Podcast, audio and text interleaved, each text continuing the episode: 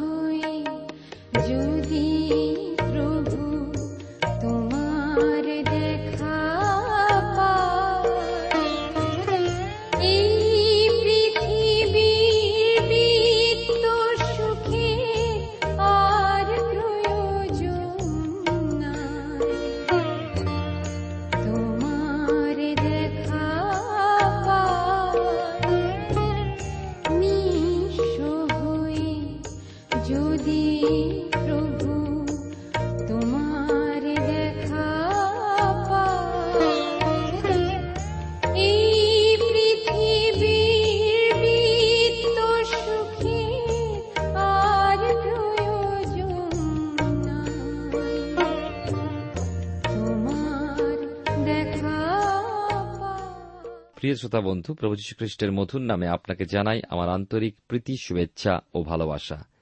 জীবনবাণীর আজকের এই অনুষ্ঠানে আমি আপনাদের কাছে বাইবেলের পুরাতন নিয়মে দ্বিতীয় সমিয়ল তার বারোর অধ্যায় থেকে আলোচনা করব। আজকের বিষয়বস্তু, নাতন ভাওবাদী দাউদকে ভৎসনা করেন। এর আগে আমরা শুনেছি দাউদের মহাপাপের বিষয় যে পাপকে তিনি লুকিয়ে রেখেছিলেন। তিনি যে অন্যায় করেছিলেন, সে অন্যায় স্বীকারোক্তি ঈশ্বরের কাছে করেননি। কিন্তু আজকে শুনব কেমনভাবে ঈশ্বর তার ভক্ত দাসকে প্রেরণ করেছিলেন। ঈশ্বর কেমনভাবে আমাদের জীবনেও তার বাক্য প্রেরণ করেন, তার দাস দাসী তার সন্তান সন্ততির মধ্যে দিয়ে যেন আমরা চেতনা প্রাপ্ত হই। যেমন নাথন ভাববাদীর কাছে দাউদ শুনতে পেয়েছিলেন ঈশ্বরের বাক্য তেমনি আজ অনেক মানুষ ঈশ্বরের বাক্য শুনছেন। দাউদ তার ভুল বুঝতে পেরেছিলেন কিন্তু আজকের অনেক মানুষ শুনেও নিজেদের ভুলকে তারা দেখতে পান না। ঈশ্বর সদাপ্রভু এইবার নাথনকে নির্দেশ দিলেন যেন দাউদকে তার বাক্যের মধ্যে দিয়ে চেতনা দান করেন। তবে আমাদের মনে রাখতে হবে যে দাউদ তখন দুর্দণ্ড প্রতাপশালী রাজা এবং যে কোনো ব্যক্তির পক্ষে তার সামনে উপস্থিত হয়ে সরাসরি দোষী করা সহজ কাজ নয়। আজকেরও যারা দুর্দণ্ড প্রতাপশালী নেতা বা ব্যক্তি, এমনকি ঈশ্বরের কার্যকারী। তারা মনে করেন, তাদের সামনে কেউ আসতে পারে না। তারা যা বলেন, সেটাই খাঁটি, সেটাই ঠিক, এবং তাদের ভুলকে দেখিয়ে দেবার জন্য আজকের লোকের অভাব। প্রিয় ভাই ও বোন, তার জন্য কত নেতৃবর্গ আজকে পতিত হচ্ছেন, ভুল করছেন। আমাদের প্রয়োজন নাথন ভাববাদী, যে ভাববাদী ঈশ্বর প্রেরিত, যে ভাওবাদী ঈশ্বরের বাক্য দ্বারা প্রেরিত। লেখা আছে, যে যে কোনো ব্যক্তির পক্ষে তার সামনে সেই দিনে উপস্থিত হয়ে সরাসরি দোষী করা বড় কঠিন কাজ। যদিও আমরা জানি যে নাথন খুবই সাহসী, ভাওবাদী ছিলেন। আসুন আমরা দেখি বাক্যে কি বলে। দ্বিতীয় সমিয়ল তার বারোর অধ্যায়। লেখা আছে, এক পদে পরে সদাপ্রভু দাউদের নিকটে নাথনকে প্রেরণ করিলেন। আর তিনি তাহার নিকটে আসিয়া তাহাকে কহিলেন, এক নগরে দুইটি লোক ছিল, তাহাদের মধ্যে একজন ধনবান আর একজন দরিদ্র। ধনবানের অতি বিস্তর মেষাদিপাল ও গোপাল ছিল, কিন্তু সেই দরিদ্রের আর কিছুই ছিল না, কেবল একটি ক্ষুদ্র মেষবৎসা ছিল। সে তাহাকে কিনিয়া পুষিতেছিল আর সেটি তাহার সঙ্গে ও তাহার সন্তানদের সঙ্গে থাকিয়া বাড়িয়া উঠিতেছিল সে তাহারই খাদ্য খাইত ও তাহারই পাত্রে পান করিত, আর তাহার বক্ষস্থলে শয়ন করিত ও তাহার কন্যার মতো ছিল। পরে ওই ধনবানের গৃহে একজন পথিক আসিল, তাহাতে বাটিতে আগত অতিথির জন্য পাক করণার্থে সে আপন মেষাদি পাল ও গোপাল হইতে কিছু লইতে কাতর হইল। কিন্তু সেই দরিদ্রের মেষ বৎসাটি লইয়া যে অতিথি আসিয়াছিল, তাহার জন্যই তাহা পাক করিল। তাহাতে দাউদ সেই ধনবানের প্রতি অতিশয় ক্রোধে প্রজ্বলিত হইয়া উঠিলেন। তিনি নাথনকে কহিলেন, জীবন্ত সদাপ্রভু দিব্য যে ব্যক্তি সেই কর্ম করিয়াছে সে মৃত্যুর সন্তান। সে কিছু দয়া না করিয়া এই কর্ম করিয়াছে, এই জন্য সেই মেষ বৎসার চতুর্গুণ ফিরাইয়া দিবে। ঈশ্বর তার আপন পঠিত বাক্যে দ্বারা আমাদেরকে আশীর্বাদ করুন। আমি ছয়টি পদ পাঠ করেছি, প্রার্থনায় অবনত হই এখন। প্রভু, তোমার ধন্যবাদ দিই। তোমার অপূর্ব মহিমা, করুণা, তোমার দয়া, আমাদের সহবর্তী তোমার জীবন্ত বাক্যের জন্য ধন্যবাদ দিই। তোমার আত্মা দ্বারা তোমার বাক্যকে আমাদের সঙ্গে থাকতে এবং সেই মতো কথা বলতে এবং তোমার ইচ্ছা পরিকল্পনা জানতে বুঝতে আমাদেরকে সাহায্য করো। প্রত্যেক শ্রোতা বন্ধুকে আশীর্বাদ করো। প্রার্থনা করি প্রভু, আজকের এই দিনে যারা বিভিন্ন নেশায়, বিভিন্ন ড্রাগে আসক্ত, বিভিন্ন প্রভু মাদকাসক্ত, তাদের প্রত্যেককে রাখি। তোমার আশ্চর্য করুণার বলে তুমি তাদেরকে স্পর্শ করো, বিজয় দান করো। এবং অন্যায় পাপ স্বীকার করে তোমার কাছ থেকে ক্ষমা লাভ করে বিজয়ী জীবন যাপনে সাহায্য করো। আমাদের দেশকে আশীর্বাদ করো, প্রভু। দেশনাদাদেরকে আশীর্বাদ করো। আমাদেরকে তোমার প্রেমে আবদ্ধ রাখো। সঙ্গে থাকো। যিশুর নামে প্রার্থনা চাই। আমেন। প্রিয় শ্রোতা বন্ধু, আপনি জীবনবাণীর অনুষ্ঠান শুনছেন। এই অনুষ্ঠানে আমি আপনাদের কাছে বাইবেলের পুরাতন নিয়মের দ্বিতীয় সমিয়াল তার বারোর অধ্যায় থেকে আলোচনা করছি। আমরা দেখি যে সদাপ্রভু যখন দাউদকে তীব্র তিরস্কার করার জন্য নাথনকে নির্দেশ দিলেন, নাথন দাউদ রাজাকে সরাসরি দোষী না করে দাউদের নিজের বিচারে তাকে দোষী সাব্যস্ত করলেন ও দোষীর সাজা কি তা দাউদেরই মুখ দিয়ে বলালেন। নাথন রাজা দাউদের কাছে এসে একটা গল্প শুরু করলেন। মনে হয় নাথন যখন দাউদ রাজার সবাই এসেছিলেন, তখন দাউদের অবসর সময় ছিল। রাজকার্যের চাপ ছিল না। দাউদ নাথনকে সবাই দেখে প্রশ্ন করলেন যে, ঈশ্বরের কাছ থেকে আমার জন্য কি কোনো সংবাদ আছে? নাথন বললেন, আপনাকে একটা কাহিনী শোনাতে এলাম। আর নাথন তার কাহিনী শুরু করলেন, এক নগরে দুই ব্যক্তি ছিল, একজন খুব ধনী, অপরজন খুবই গরিব। বারোর অধ্যায় দুই এবং তিন পদে পাই যে, ধনী ও দরিদ্রের এই গল্পটা খুবই সাধারণ জানা গল্প মনে হচ্ছে। খুব ধনী ব্যক্তির বিস্তর মেষপাল ও গোপাল ছিল। দরিদ্র লোকটির একটি কেবলমাত্র একটি মেশি ছিল।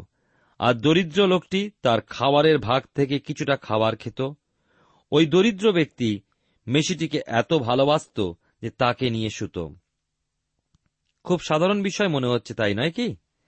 দেখুন, আজকালকার দিনে জগতে যে সকল সংঘাত চলছে তা জাতিগত বা ধর্মগত অথবা বর্ণগত নয়, কিন্তু বেশিরভাগ ক্ষেত্রে ধনী ও দরিদ্রের সংঘাত। তারপরে তো রয়েছে জাতিগত, ধর্মগত অথবা বর্ণগত। চার পদে দেখি নাথনের গল্পটি খুবই জানা বলে মনে হচ্ছে না। দরিদ্রের একটা ছোট্ট মেশি ধনীর প্রচুর মেষপাল, কিন্তু ওই ধনী ছিল মহাকৃপণ। আর জগতে আমরা এটাই দেখি, যার যত ধন আছে সম্পত্তি আছে, সে তত চায়, আর সম্পত্তি বাড়াবার জন্য দরিদ্রকে লুট করে। আমি রাজনীতি করি না, রাজনীতি বুঝিও না বেশি। আর দেখি ভোটের আগে বিভিন্ন রাজনৈতিক দলের মানুষ আসে, কত কথা বলে, আমাদের ভোট দেন, দেখবেন ধনী দরিদ্রের এই সংবাদ থাকবে না। ধনী নামবে, দরিদ্র উঠবে, এক সমতার মধ্যে সবাইকে আনা হবে। পুঁজিবাদী দূর হবে দরিদ্র পুষ্ট হবে। কিন্তু ওসব লোকের মুখের কথা। ধনী দরিদ্র থাকবে ততদিন যতদিন না জগৎপতি নিজ হাতে রাজ্য নেন। বর্তমান জগতের দিকে চেয়ে দেখুন। ধনী ট্যাক্স দেয় না, দরিদ্র জেলে যায়। আমাদের এই জগতের অধিপতি এখন শয়তান ও দিয়াবল, সেই নিয়ন্ত্রণ করছেন। তাই আমাদের এই সংকট, এই উঁচু নিচু ভাব, ধনী দরিদ্রের বিভেদ নাথনের গল্পে সেই ধনী তার বাড়িতে অতিথি সৎকারের জন্য নিজ পাল থেকে মেষ নিল না। কিন্তু দরিদ্রজনের প্রাণপ্রিয় মেষ বৎসাটিকে তার বক্ষস্থল থেকে ছিনিয়ে নিল। বারোর অধ্যায় পাঁচ পদে পাই, নাথনের খাইনি শুনে দাউদ মনে করলেন যে তাঁর রাজ্যের মধ্যে নিশ্চয়ই এরকম ঘটনা ঘটেছে, যে বিষয়ে নাথন ওই কাহিনীর মধ্যে দিয়ে ব্যক্ত করলেন বিচারের আশায়।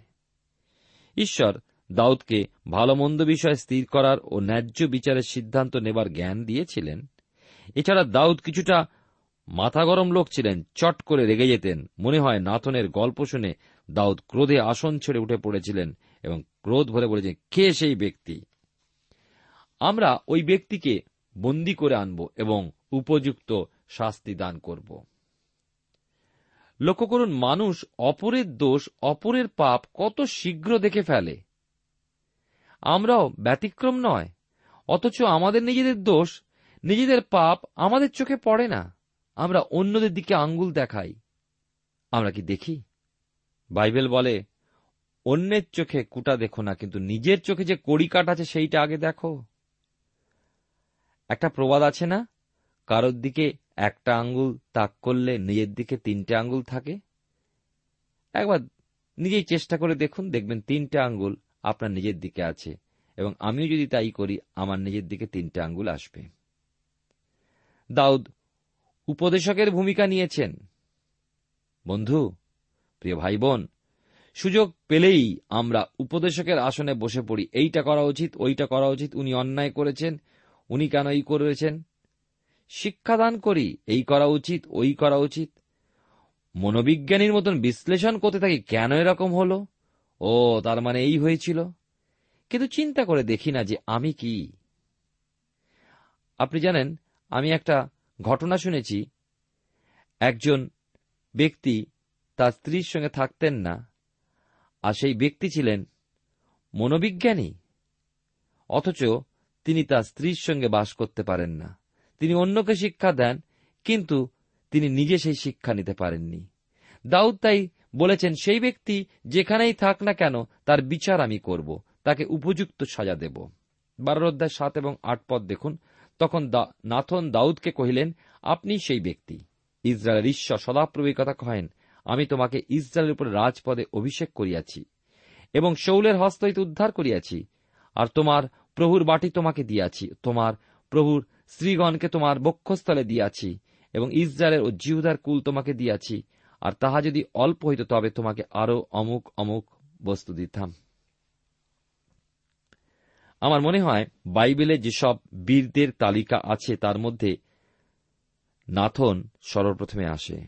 দাউদের মতো রাজা, যিনি মুহূর্তে সিদ্ধান্ত নেন, দেহতে মুন্ড পৃথক করেন, নাথন তাকে বললেন, আপনি সেই জন, সেই ব্যক্তি। প্রিয় শ্রোতা বন্ধু, এখন বিচার আপনার হাতে।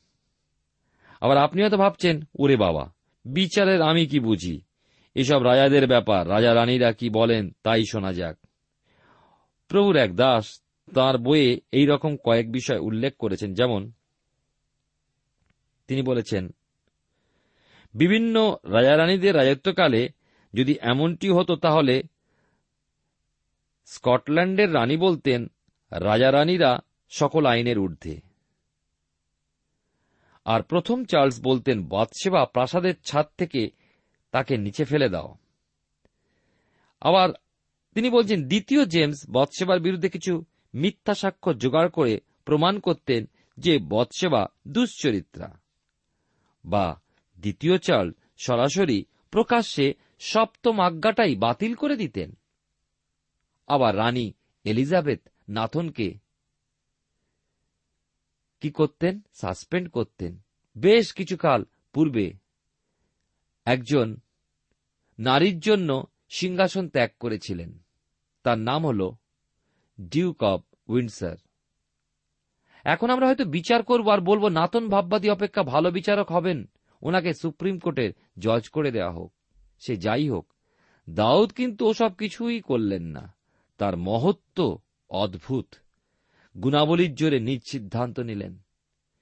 ঈশ্বরকে ঈশ্বর দাউদকে ভালোবাসতেন এবং যা কিছুর প্রয়োজন, যা কিছু দাউদের বাসনায় ছিল, রাজার জন্য যা দরকার, সবই তিনি দাউদকে দিয়েছিলেন। দাউদ কিন্তু ভুল করলেন, যখন তিনি যেটা তাঁর নয়, সেটায় হাত বাড়ালেন। নয় পদে লেখা আছে, তুমি কেন সদাপ্রভুর বাক্য তুচ্ছ করিয়া তাহার দৃষ্টিতে যাহা মন্দ তাহাই করিয়াছ। তুমি হিত্তীয় উরিয়কে খড়গ দ্বারা আঘাত করাইয়াছ ও তাহার স্ত্রীকে লইয়া আপনার স্ত্রী করিয়াছ। অম্মন সন্তানদের খড়গ দ্বারা উরিয়কে মারিয়া ফেলিয়াছ। কি সাংঘাতিক ব্যাপার। দেশের রাজা, দশের রাজা যিনি প্রজাদের বিচারক, ধর্মরক্ষক, যিনি ইসরায়েলের ভরসা, ঈশ্বরের অভিষিক্ত, পারিষদ বেষ্টিত নাথন ভাববাদী তাঁর দিকে আঙ্গুল দেখিয়ে তাকে দোষী করছেন। কেবল ব্যবিচার নয়। নিয়ম অর্থাৎ দশ আজ্ঞা, ভঙ্গ, খুন, চুরি সবাস্ত প্রায় সবাই ওই অন্ধকারের ক্রিয়া বিষয় জ্ঞাত ছিলেন না, তাই তারা হতবাক। ভাববাদী নাথন তখন ঈশ্বরের মুখপাত্র। ঈশ্বর যে যে বিষয় আদেশ করেছিলেন, এগুলি করোনা দাউদ সেগুলি করেছেন। সাক্ষীর প্রয়োজন নেই, কারণ দোষ প্রমাণ হয়ে গেছে, কেননা প্রতিবাদীর প্রতিবাদ নেই। দশ পদে দেখুন, অতএব খড়গ কখনো তোমার কুলকে ছাড়িয়া যাইবে না, কেননা তুমি আমাকে তুচ্ছ করিয়া হিত্তীয় উড়িয়ে স্ত্রীকে লইয়া আপনার স্ত্রী করিয়াছ। প্রিয় ভাই প্রশ্ন ওঠে, যে খ্রিস্টিয়ান কি পাপ করতে পারে? উত্তর একটি খ্রিস্টিয়ান পাপ করে। আর যখন পাপ করে, তখন ঈশ্বরকে অবজ্ঞা করে। দাউদ তাই করেছিলেন। এগারো পদে লেখা আছে, আপনার সদাপ্রভু এই কথা কহেন, দেখো আমি তোমার কুল হইতেই তোমার বিরুদ্ধে অমঙ্গল উৎপন্ন করিব এবং তোমার সাক্ষাতে তোমার স্ত্রীগণকে লইয়া তোমার আত্মীয়কে দিব, তাহাতে সে এই সূর্যের সাক্ষাতে তোমার শ্রীগণের সহিত শয়ন করিবে। দাউদের সবাই যারা বিচারক, তারা জগতের জ্ঞানে বিচার করবেন, কিন্তু ক্ষমতা তাদের কতটা? রাজাকে তারা তো অভিষিক্ত করেননি। তাছাড়া যার বিচার হয়ে গিয়েছে, যিনি সাজা পেয়েছেন, তার বিচার আর কে করবে? হ্যাঁ স্বয়ং ঈশ্বর দাউদকে দোষী করেছেন, বিচার করেছেন ও সাজা দিয়েছেন এবং তার মুখপাত্র নাথন ভাববাদী দ্বারা এই সকল প্রকাশ করেছেন। এখন দাউদের সামনে দুটি পথ। প্রথম, ঈশ্বরের বিরুদ্ধে যুদ্ধ ঘোষণা করা, যা কোনো মানুষের পক্ষে সম্ভবপর নয়। দ্বিতীয়ত, নতশিরে সাজা বহন করা। আর দাউদ দ্বিতীয়টাই বেছে নিলেন। কারণ তিনি জানেন যে তিনি ভালোবাসেন, তিনি শাসন করেন। দাউদ ঈশ্বরের সামনে পিঠ পেতে দিলেন চাবুকের আঘাত নেবার জন্য। কোরহ সন্তানদের মশকিল বিয়াল্লিশ গীত যেমন বলে, হরিণী যেমন জলস্রোতের আকাঙ্ক্ষা করে, তেমনি হে ঈশ্বর, আমার প্রাণ তোমার আকাঙ্ক্ষা করিতেছে। বারো অধ্যায় বারো পদে দেখুন দাউদের অনুতাপ। বস্তু তুমি গোপনে এই কর্ম করিয়াছ, কিন্তু আমি সমস্ত ইসরায়েলের সাক্ষাতে সূর্যের সাক্ষাতে এই কার্য করিব। তেরো পদে লেখা আছে, তখন দাউদ নাথনকে কহিল, আমি সদাপ্রভুর বিরুদ্ধে পাপ করিয়াছি। নাথন দাউদকে কহিলেন, সদাপ্রভু, আপনার পাপ দূর করিলেন, আপনি মরিবেন না। ঈশ্বরের অনুগ্রহে দাউদ পাপের সাজা মৃত্যু এড়ালেন, কিন্তু পরে বৎসেবার গর্বে যে সন্তান জন্মেছিল, তার মৃত্যু হল। দাউদকে ঈশ্বর ছাড়লেন না। চোদ্দ পদে লেখা আছে, কিন্তু এই কর্ম দ্বারা আপনি সদাপ্রভুর শত্রুগণকে নিন্দা করিবার বড় সুযোগ দিয়াছেন। এই জন্য আপনার নবজাত পুত্রটি অবশ্যই মরিবে। ঈশ্বরের শত্রু যারা সদা সর্বদাই খুঁত বার করার চেষ্টা থাকে, কোন বিশ্বাসী যদি কিছু একটু দোষ করে, কিছু ভুল করে, শত্রুরা ঈশ্বর নিন্দায় মুখর হয়। নাতন ভাববাদী দাউদকে বললেন যে, আপনি ঈশ্বরের শত্রুদের ঈশ্বর নিন্দার সুযোগ করে দিলেন। আমরা যখন অন্যায় করি, আমাদের পাপ, আমরা ঈশ্বরকেই আমরা কি করি? দুঃখিত করে শুধু করি না, আমাদের সাক্ষ্যকে আমরা বন্ধ করে দিই। তার নামকে আমরা জলাঞ্জলি দিই। পনেরো থেকে সতেরো পদে দেখি, পরে নাথন আপন গৃহে প্রস্থান করিলেন, আর সদাপ্রভু উড়িয়ে স্ত্রী গর্ভজাত দাউদের পুত্রটিকে আঘাত করিলে সে অতিশয় পীড়িত হইল। পরে দাউদ বালকটির জন্য ঈশ্বরের কাছে বিনতি করিলেন আর দাউদ উপবাস করিলেন। ভিতরে প্রবেশ করিয়া সমস্ত রাত্রি ভূমিতে পড়িয়া রহিলেন। তখন তাহার বাটির প্রাচীনের উঠিয়া তাহাকে ভূমি হইতে তুলিবার জন্য তাহার নিকটিকে দাঁড়াইলেন, কিন্তু তিনি সম্মত হইলেন না এবং তাহাদের সহিত ভোজনও করিলেন না। পরে সপ্তম দিবসে বালকটি মরিল। তাহাতে বালকটি মরিয়াছে, এই কথা দাউদকে বলিতে তাহার দাসগণ ভয় করিল, কারণ তারা কহিল, দেখো বালকটি জীবিত থাকিতে, আমরা তাহাকে বলিল, তিনি আমাদের বাক্যে কর্ণপাত করেন নাই। এখন বালকটি মরিয়াছে? একথা কেমন করিয়া তাহাকে বলিব? বলিলে তিনি আপনার অনিষ্ট করিবেন। বৎসবার পুত্র পীড়িত হলে পর দাউদ ঈশ্বরের চরণ ধরলেন এবং বালকটি জীবন ভিক্ষা করলেন। দাউদ ভূমিশয্যা গ্রহণ করলেন, উপবাস করলেন, যদি ঈশ্বর করুণা করেন। উনিশ কুড়ি পদে আমরা পাই, কিন্তু দাসেরা কানাকানি করিতেছে দেখে দাউদ বুঝিলেন, বালকটি মরিয়া গেছে। দাউদ আপনি দাসগণকে জিজ্ঞাসা করিলেন, বালকটি কি মরিয়াছে? তারা কইলে মরিয়াছে। তখন দাউদ ভূমি হইতে উঠিয়া স্নান, তৈলমর্দন বস্ত্র পরিবর্তন করিলেন এবং সদাপ্রভু গৃহে প্রবেশ করিয়া প্রণিপাত করিলেন। পরে আপন গৃহে আসিয়া আজ্ঞা করিলে, তাহারা তাহার সম্মুখে খাদ্যদ্রব্য রাখিল আর তিনি ভোজন করিলেন। দাউদের দাসের আশ্চর্য হয়ে গেল যে, যতদিন বালকটা জীবিত ছিল, ততদিন দাউদ উপবাস করলেন, কিন্তু বালকটা মারা যাবার পর দাউদ উঠলেন, চট খুললেন স্নান করলেন, খাদ্য গ্রহণ করলেন। দাউদ সেই মৃত বালকটির বিষয় বললেন যে, সে আর আমার কাছে আসবে না। কিন্তু আমি তার কাছে যাব। তিনি কহিলেন, বালকটি জীবিত থাকিতে আমি উপবাস রোদন করিতেছিলাম, কারণ ভাবিয়াছিলাম, কি জানি, সদাপ্রভু আমার প্রতি কৃপা করিলে বালকটি বাঁচিতে পারে। কিন্তু এখন সে মরিয়া গিয়েছে, তবে আমি কি জন্য উপবাস করিব? আমি কি তাহাকে ফিরাইয়া নিতে পারি? আমি তাহার কাছে যাইব, কিন্তু সে আমার কাছে ফিরিয়া আসিবে না। অনেক বিশ্বাসের জীবনে এই সত্য জানা বিশেষ করে প্রয়োজন। যে মারা গেছে, তার আত্মার শান্তি কামনা আমরা করতে পারি না। কিন্তু আমাদের নিজেদের জীবনের জন্য আমরা প্রার্থনা করি। যারা বেঁচে আছে, যারা যিশুকে জানে না, তাদের আত্মার জন্য আমরা প্রার্থনা করি যেন তারা সেই সত্যকে জানতে পারে। কারণ বাইবেল বলে, মানুষের জন্য একবার মৃত্যু, তারপরে বিচার নিরূপিত আছে। এই পৃথিবীতে মৃত্যুর পূর্বেই আমাদেরকে সেই সত্য জানিয়ে দিতে হবে এবং প্রত্যেক ব্যক্তিকে সেই সিদ্ধান্ত নিতে হবে কোন পথে আমরা যাব। ছোট সন্তান শৈশবে যখন মারা যায়, বাল্যকালে যখন মারা যায়, তারা সরাসরি স্বর্গস্থ পিতার প্রাঙ্গণে পৌঁছায়। মতিরিক্ত সুষমাচার আঠারো অধ্যায় দশ পদে যিশু বলেছেন, দেখিও, এই ক্ষুদ্রগণের মধ্যে একটিকে তুচ্ছ করিও না, কেননা আমি তোমাদিকে কহিতেছি, তাহাদের দুধগণ স্বর্গে সতত আমার স্বর্গস্থ পিতার মুখ দর্শন করেন। মনে রাখবেন, ছোট শিশু যখন মারা যায়, সে তৎক্ষণাৎ ঈশ্বরের নিকটে নিত হয়। আমি জানি না। আপনি বিষয়টা কেমন ভাবে নেবেন, কিন্তু ঈশ্বরের বাক্য আমি বিশ্বাস করি এবং জানি। দাউদ কথা বিশ্বাস করতেন যে একদিন তিনি তার শিশুপুত্রের সাথে মিলিত হবেন। তবে বেশ কিছু বৎসর পরে যখন অবসালমের মৃত্যু হল, দাউদ অবশ্যই দুঃখ শোক করেছিলেন, কিন্তু দাউদ সেই একই কথা উচ্চারণ করেননি। তিনি উচ্চারণ করেননি তার কারণ এই নয় যেহেতু অপসালম বিদ্রোহী দাউদের মনোভঙ্গ করেছিলেন তাই, দাউদ নিশ্চিত হতে পারেননি যে অপসলম পাপ মুক্ত হয়ে উদ্ধার লাভ করেছিলেন কিনা।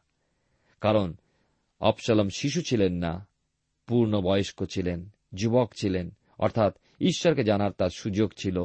শিশুকে সেই সুযোগ যদি না দেওয়া হয়, সে যদি না জানতে পারে, তার কাছে পাপ প্রবেশ করেন, যদিও বা পাপ সুপ্ত অবস্থায় তার মধ্যে থাকে।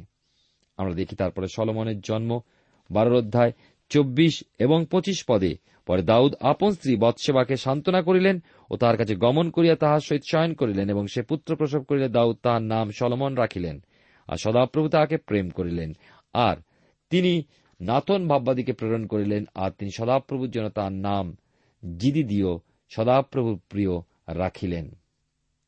জিদিদিও নামের অর্থ সদাপ্রভুর প্রিয়। এই ঈশ্বর দিলেন নাথনের মুখ দিয়ে। দাউদ এবং জোয়াব রব্বা জয় করলেন, সে বিষয়ে আমরা পাই বারোর অধ্যায়, ছাব্বিশ থেকে একত্রিশ পদে। এবং দেখতে পাই, ইতিমধ্যে জোয়াব অম্মন সন্তানদের রব্বা নগরের প্রতিকূলে যুদ্ধ করিয়া রাজনগর হস্তগত করিলেন। তখন জোয়াব দাউদের নিকটে দূতগণকে প্রেরণ করিয়া কহিলেন, আমি রব্বার বিরুদ্ধে যুদ্ধ করিয়া জলনগর হস্তগত করিয়াছি। এখন আপনি অবশিষ্ট লোকদিওকে একত্র করিয়া নগরের কাছে শিবির স্থাপন করুন। তা হস্তগত করুন নতুবা কি জানি, আমি ওই নগর হস্তগত করিলে তাহার উপরে আমারই নাম কীর্তিত হইবে। তখন দাউদ সমস্ত লোক একত্র করিলেন, রব্বাতে গিয়া তার বিরুদ্ধে যুদ্ধ করে তা হস্তগত করিলেন। আর তিনি তথাকার রাজার মস্তক হইতে তাহার মুকুট লইলেন। তাহাতে এক তালন্ত পরিমাণ স্বর্ণ ও মণি ছিল, আর তাহা দাউদের মস্তকে অর্পিত হইল, এবং তিনি ওই নগর হইতে অতি প্রচুর লুটদ্রব্য বাহির করিয়া আনিলেন। আর দাউদ তথাকার লোকদিওকে বাহির করিয়া আনিয়া করাতে লোহের ময়ের ও লৌহের কুড়ালির মুখে রাখিলেন এবং ইটের পাঁজার মধ্যে দিয়া গমন করাইলেন। তিনি অম্মন সন্তানদের সমস্ত নগরের প্রতি এইরূপ করিলেন। পরে দাউদের সমস্ত লোক জিরুসালামে ফিরিয়া গেলেন। কত বিশ্বস্ত সেনাপতি জবাবের বিষয় আমরা দেখলাম। দীর্ঘদিন রব্বানগর অবরোধ করে রেখে রব্বার বিরুদ্ধে যুদ্ধ চালিয়ে যখন নগরের জলাধার হস্তগত করলেন, তখন তিনি বুঝলেন নগরের পতনের আর বিলম্ব নেই। সুতরাং তিনি তার রাজাকে দাউদকে সংবাদ দিলেন যে রব্বানগর হস্তগত হল। এখন নিয়ম ছিল প্রথম দিন, প্রথম যিনি মিছিল করে নগরে প্রবেশ করবেন, সবাই তাঁরই জয়ধ্বনি করবে। জবাব নিজ রাজাকে ছোট করতে চাননি, তিনি দাউদ রাজাকে বলে পাঠালেন যে, সৈন্য নিয়ে এসে নগরের কাছে শিবির স্থাপন করুন এবং নগর হস্তগত করুন। দাউদ তার সৈন্যবাহিনী নিয়ে রব্বায় পৌঁছালেন এবং রব্বার বিরুদ্ধে যুদ্ধ করে নগর জয় করলেন ও নগর দখল করে নিলেন। রব্বার রাজার মাথার মুকুট প্রায় এক তালন্ত পরিমাণ সোনা মণিমুক্তায় ভরা ছিল। এবং সেই মুকুট দাউদের মাথায় দেওয়া হল। আর যুদ্ধের নিয়ম অনুযায়ী দাউদ প্রচুর লুটদ্রব্য সেই নগর হাতে তুলে নিলেন। অম্মন সন্তানরা বহুদিন যাবৎ ইসরায়েল জাতিকে উত্তক্ত করেছিল। বারবার ইসরায়েল জাতিকে আক্রমণ করে ব্যতিব্যস্ত করে রাখত এখন দাউদ। ওই অম্মন সন্তানদের কঠোর সাজার ব্যবস্থা করলেন যা শুনলে মানুষের রক্ত শীতল হয়ে যাবে।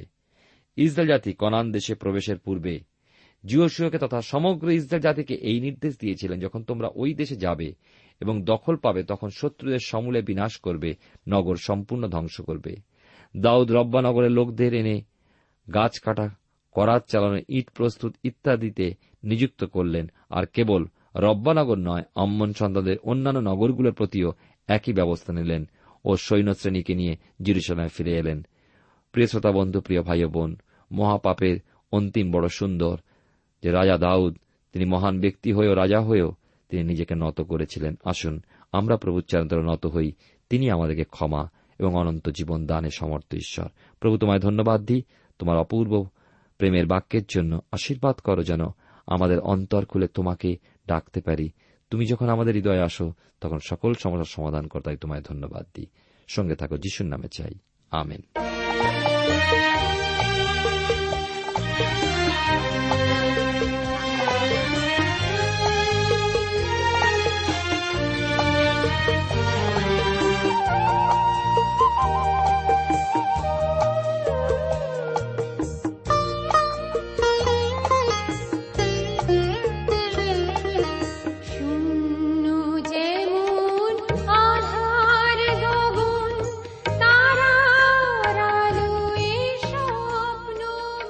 শ্রোতা বন্ধু, এতক্ষণ শুনলেন বাইবেল থেকে জীবনবাণীর আজকের আলোচনা। আমাদের অনুষ্ঠান কেমন লাগল? যদি এই বিষয়ে আপনি আরও কিছু জানতে চান এবং আপনার যদি বাইবেল না থাকে, তাহলে বাইবেল ছাড়া এই অনুষ্ঠান আপনি কেমনভাবে বুঝতে পারছেন, আমাদের ঠিকানায় শীঘ্রই লিখে জানান। আমরা খুব খুশি হব যদি আপনি চিঠির সাহায্যে বা ফোনে এস এম এস এ অথবা ইমেইলের সাহায্যে আমাদের সাথে যোগাযোগ করেন। আমাদের ঠিকানা হল Jibanbani T WR India, post box number এক ছয় নয় দুই পাঁচ, কলকাতা, সাত লক্ষ চৌত্রিশ। আবার বলছি, Jibanbani T WR India, post box number এক ছয় নয় দুই পাঁচ, কলকাতা, সাত শূন্য শূন্য শূন্য তিন চার। আমাদের ইমেলের ঠিকানা হল Bengali TTV at radio eight eight two dot com আবার বলছি Bengali TTV at radio eight eight two dot com আমাদের phone number two four three eight double zero four five two four three eight double zero four five এবং আমাদের mobile নাম্বারটা লিখে নিন nine four double three four nine seven two three five আবার বলছি nine four double three four nine seven two three five আজকের সময় এখানেই শেষ। বিদায় নিচ্ছি। নমস্কার।